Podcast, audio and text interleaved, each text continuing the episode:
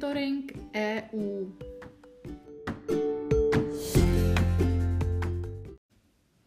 Zastoupení Homoravského kraje při Evropské unii pro vás připravilo to nejdůležitější, co se v Evropské unii událo za poslední týden.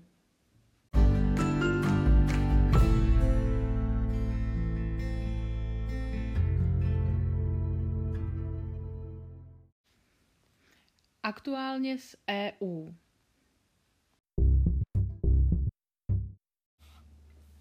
Europoslanci strany Fides maďarského premiéra Viktora Orbána opustili poslanecký klub Evropské lidové strany.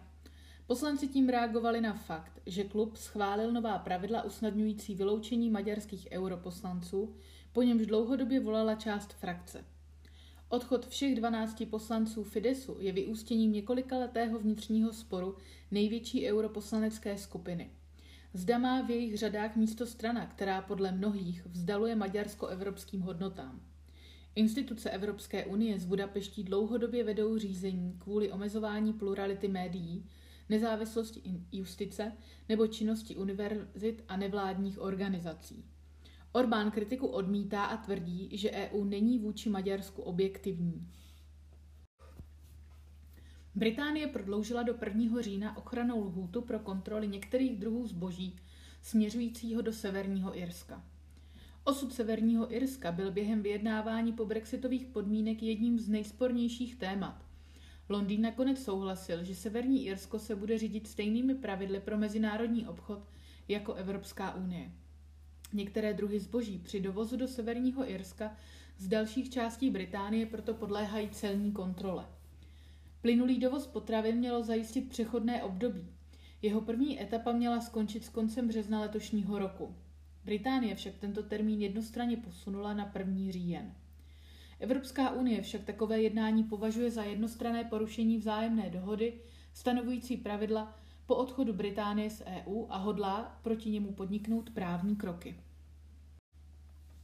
S očkováním proti novému typu koronaviru zatím ze všech zemí postupuje nejrychleji Izrael, kde vykazují 93,5 podaných dávek vakcíny na 100 obyvatel. V zemích Evropské unie je na tom nejlépe Malta se 17,66 dávkami na 100 lidí. Následují Dánsko 10,39 dávek a Maďarsko 9,7 dávek na 100 obyvatel.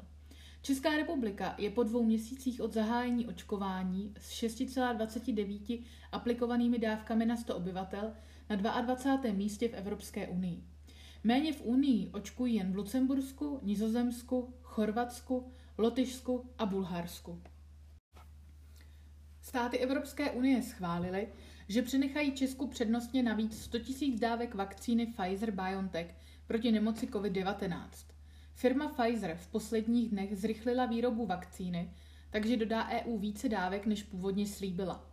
Unijní státy schválily, že část těchto dávek, dodaných navíc, se nyní nerozdělí podle počtu obyvatel mezi všechny země EU. Dostanou je přednostně státy, které o to kvůli obtížné epidemické situaci na svém území požádali. Kromě Česka získají 100 000 dávek navíc ještě Slovensko a Rakousko.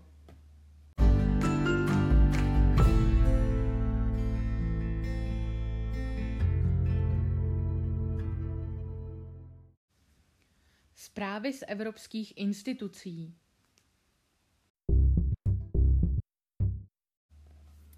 Evropská komise chce v březnu představit návrh digitálních očkovacích certifikátů, které by mohly lidem usnadnit cestování už v letní turistické sezóně. Po zavedení jednotných digitálních osvědčení volají zejména jeho evropské státy, které jsou na turismu závislé.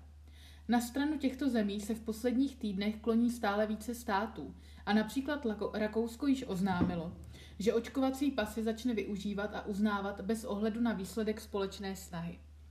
Naopak některé státy, včetně Německa či Francie, zatím volí opatrnější přístup a zdůrazňují, že případné využívání vakcinačních certifikátů k cestování nesmí diskriminovat lidi, kteří se nemohou nebo nechtějí nechat proti COVID-19 naočkovat.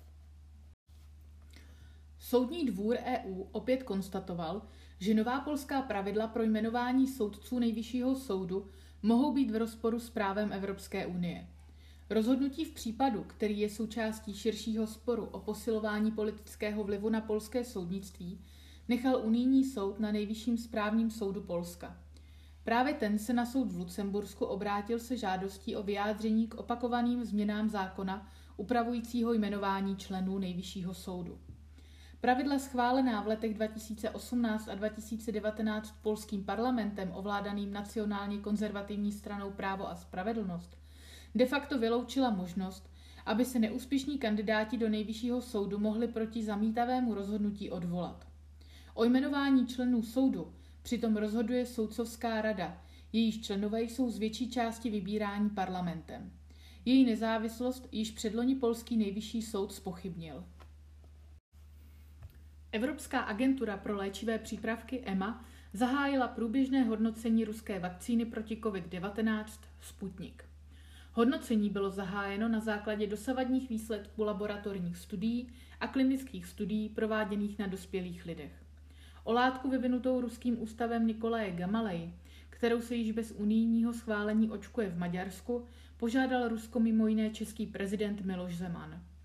EU zatím o společném nákupu této vakcíny neuvažuje. Pokud by však některý členský stát chtěl nasadit vakcínu neschválenou EMA, může v nouzovém režimu provizorně schválit užití přípravku sám. Na rozdíl od registrace u EMA však poté nenese za případné problémy s vakcínou odpovědnost výrobce, ale konkrétní stát.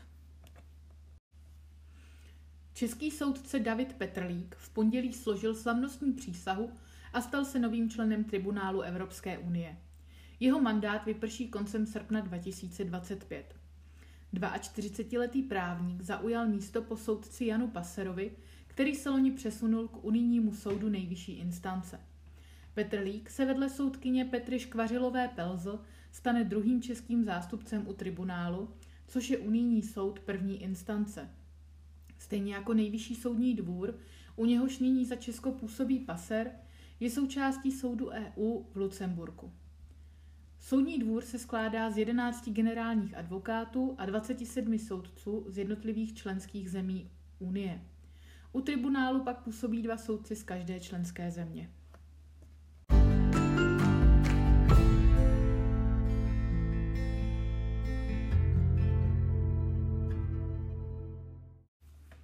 Zprávy z činnosti zastoupení.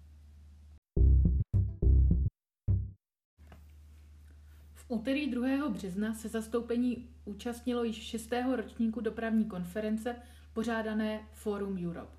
Na této celodenní konferenci se setkaly zainteresované subjekty a debatovali o kritických pilířích evropské dopravní politiky, o digitálních inovacích, bezpečnosti či návaznosti dopravních spojení. Všechna témata byla zasazena do kontextu zeleného a digitálního přechodu – Celou událost uvedl ředitel generálního ředitelství DG Move z Evropské komise Henrik Holohej. Konference byla rozdělena do tří částí. První část se týkala sítě 5G a budoucnosti propojené mobility. Dále se projednávalo o chytré mobilitě a dekarbonizaci pro zelenější dopravní sektor, kde byl například představen příklad technologie Hyperloopu.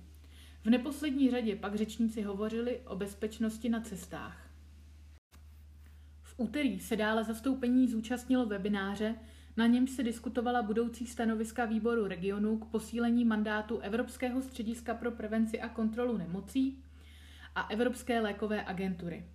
Webinář pořádala síť EURGHA spolu s meziregionální skupinou zdraví v rámci výboru regionů.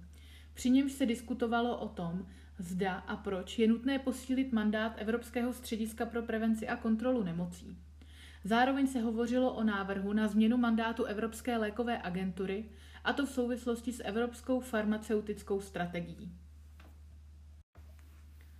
Ve středu 3. března proběhlo setkání pracovní skupiny Inovace a investice sítě ERIN zaměřené na téma Evropské inovační rady.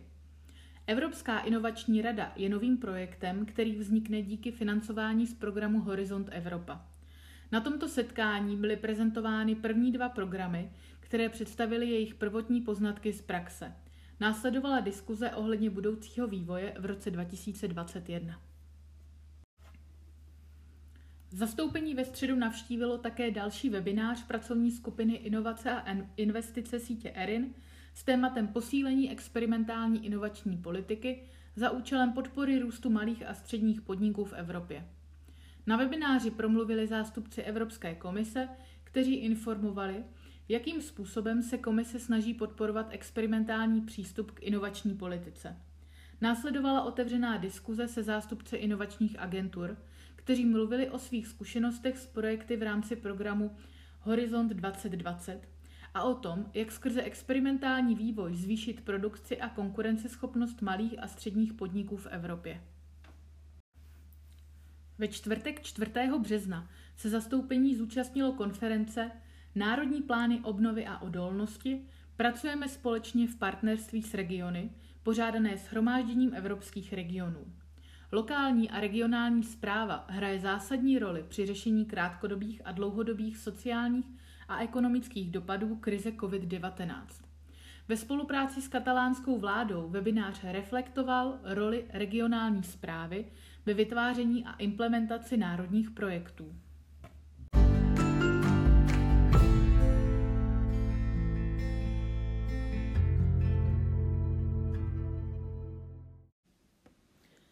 Celý monitoring EU si také můžete přečíst na našich webových stránkách www.kjmk.eu